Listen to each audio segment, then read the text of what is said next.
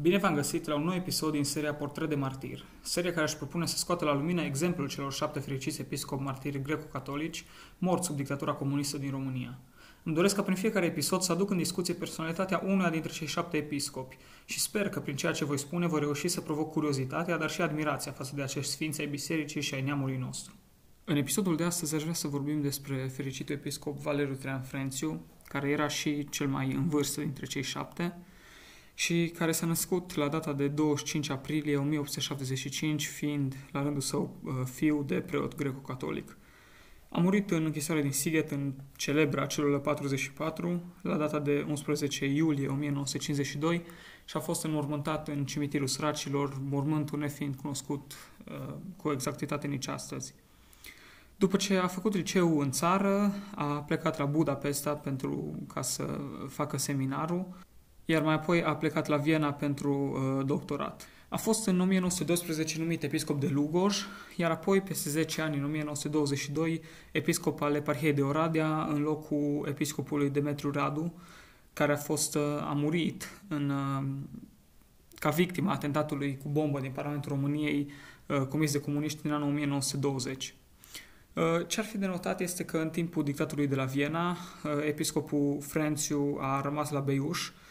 așa cum am mai menționat, teritoriul uh, eparhiei de Oradea fiind uh, cedat în foarte mare parte Ungariei, iar din cauza asta, în timpul războiului al doilea mondial, a fost numit administrator al eparhiei de Alba Iulia și Făgăraș. Pentru că, așa cum am zis la început, episcopul Frențu era cel mai, cel mai în vârstă dintre ei, era și într-un, într-un fel liderul informal, fiind în general reprezentantul Bisericii Române Unite în fața autorităților. Uh, mie personal și de fiecare dată când mă uit la poze sau uh, în icoane lucrul ăsta parcă se vede din, uh, din figura lui, se vede că era cumva cel mai, așa, un fel de, de lider al, al grupului de episcopi. A fost arestat și el împreună cu ceilalți în noaptea de 28-29 octombrie 1948, după care a început întreaga persecuție și trecerea prin diferite închisori și lagăre și așa mai departe. Uh, episcopul Frențu era destul de bolnav încă dinainte arestării și de asta în închisoare, uh, unde condițiile erau foarte bine, așa cum le știu, o alimentație foarte slabă, uh, niciun fel de, de tratamente, niciun fel de condiții de igienă, a, a suferit foarte, foarte mult din cauza asta și de fapt asta e și cauza care, care i-a, i-a accelerat foarte mult moartea.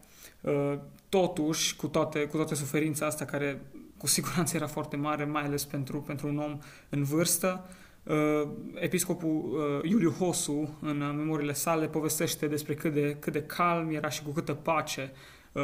primea și le suporta pe toate episcopul Frențiu. Uh, toate astea printr-o, printr-o viață foarte intensă de rugăciune, uh, de spovadă chiar în, uh, în, în timpul, adică în, uh, în detenție, uh, se, spovede, se spovedea uh, săptămânal, în fiecare sâmbătă, Uh, se spovedea. Uh, bineînțeles că suferea foarte, foarte mult, la fel ca toți ceilalți, din cauza că uh, în închisoare nu aveau posibilitatea să, să celebreze liturgia și, bineînțeles, nu aveau acces nici la sacramentul Euharistiei. Totuși, episcopul Frențiu zicea că ei de asta sunt acolo, să, să sufere și cumva trebuie să accepte lucrul ăsta și să, să ofere din nou, să ofere această suferință lui Dumnezeu.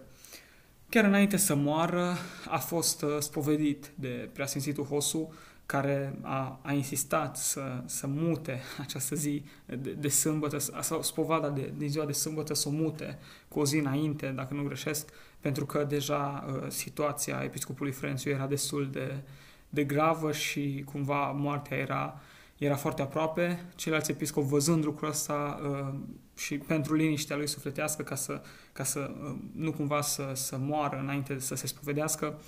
i-au propus să, să se spovedească cu o zi înainte și uh, de asta a, a murit uh, în păcat, a murit spovedit și a murit alături de, de ceilalți episcopi care până în ultima clipă au stat lângă el și s-au rugat și un lucru foarte interesant pentru că în general în închisoare când un, un deținut era pe moarte, era mutat într-o altă celulă singur și lăsat să moară acolo. De asta, în general, uh, în celule, episcopii se, se străduiau să nu, să nu se vadă, să nu vadă gardienii, să nu vadă uh, ofițerii sau cine era pe acolo, să nu vadă că când unul dintre ei este pe moarte, ca să, ca să lase în celulă și să, să poată să moară înconjurat de, de, de ceilalți. Uh, un detaliu foarte interesant este că uh, în, uh, în, deja după, după arestare, uh, chiar în ziua de Crăciun anului 1949, la mănăstirea de la Căldărușani, episcopul Frențiu a consacrat alți doi episcopi în clandestinitate, aceștia fiind Tit Liviu Chinezu și episcopul Ioan Kertes. Uh, prin uh, mandat de la anunțiatura apostolică uh, a primit, a fost însărcinat să facă lucrul ăsta, așa că fără știința autorităților și în condiții cu totul speciale, din nou, în ziua de Crăciun, de fapt în noaptea de Crăciun, anului 1949, au fost consacrați alți, alți doi episcopi. Viața sa înainte de închisoare și activitatea sa este una foarte, foarte bogată și uh, cu foarte multe roade. Uh, este cu adevărat un om care, care a adus uh, multe, multe roade acolo unde, unde a fost și acolo unde a slujit. Era, era foarte uh, activ și insista foarte mult Uh, pe formarea credincioșilor și, și în mod special uh, a preoților, care era foarte, foarte exigent, era și foarte implicat în, uh, în, în formarea lor, insista și foarte mult pe trăirea unei vieți uh, sacramentale, tre-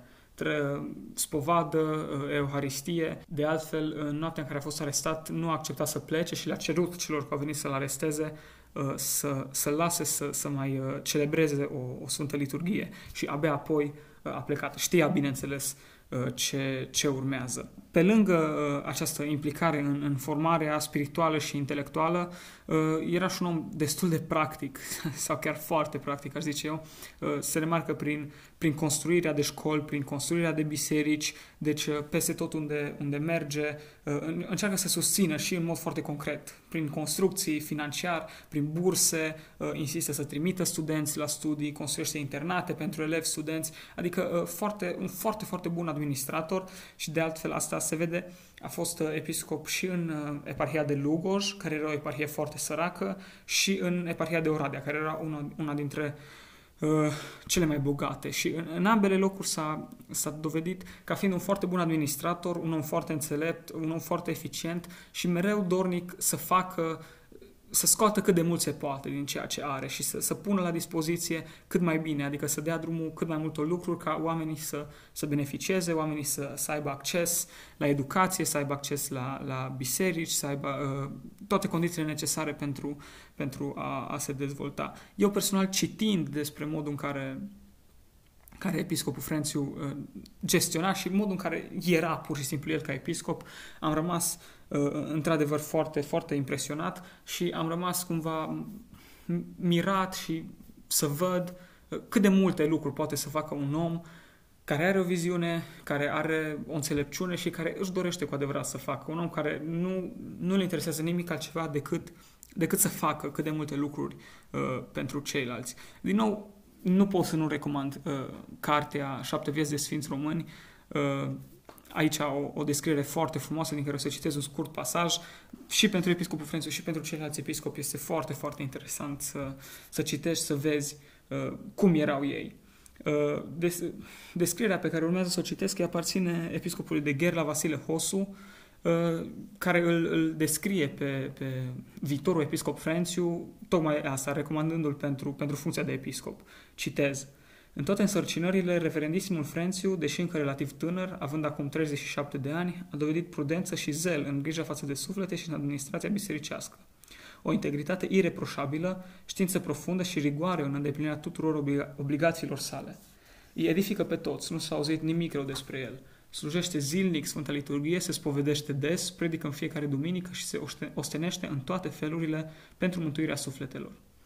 Deci, din nou, vedem, vedem acest, acest om, uh,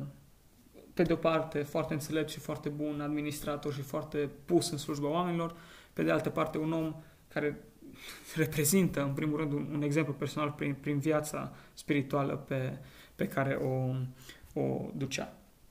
Și deși sunt foarte multe lucruri care se pot spune despre, despre acest, uh, acest om, acest episcop, această mare personalitate a bisericii noastre, uh, pentru astăzi o să, o să mă opresc aici. Îți mulțumesc pentru că ai rămas alături de mine până la final. Sper că ai găsit în cele prezentate lucruri interesante și că am reușit să îți stârnesc interesul pentru a căuta mai multe despre viața și activitatea episcopilor martiri. Te invit să dai mai departe acest material și aștept în secțiunea de comentarii orice completare la cele prezentate. Ne reauzim data viitoare.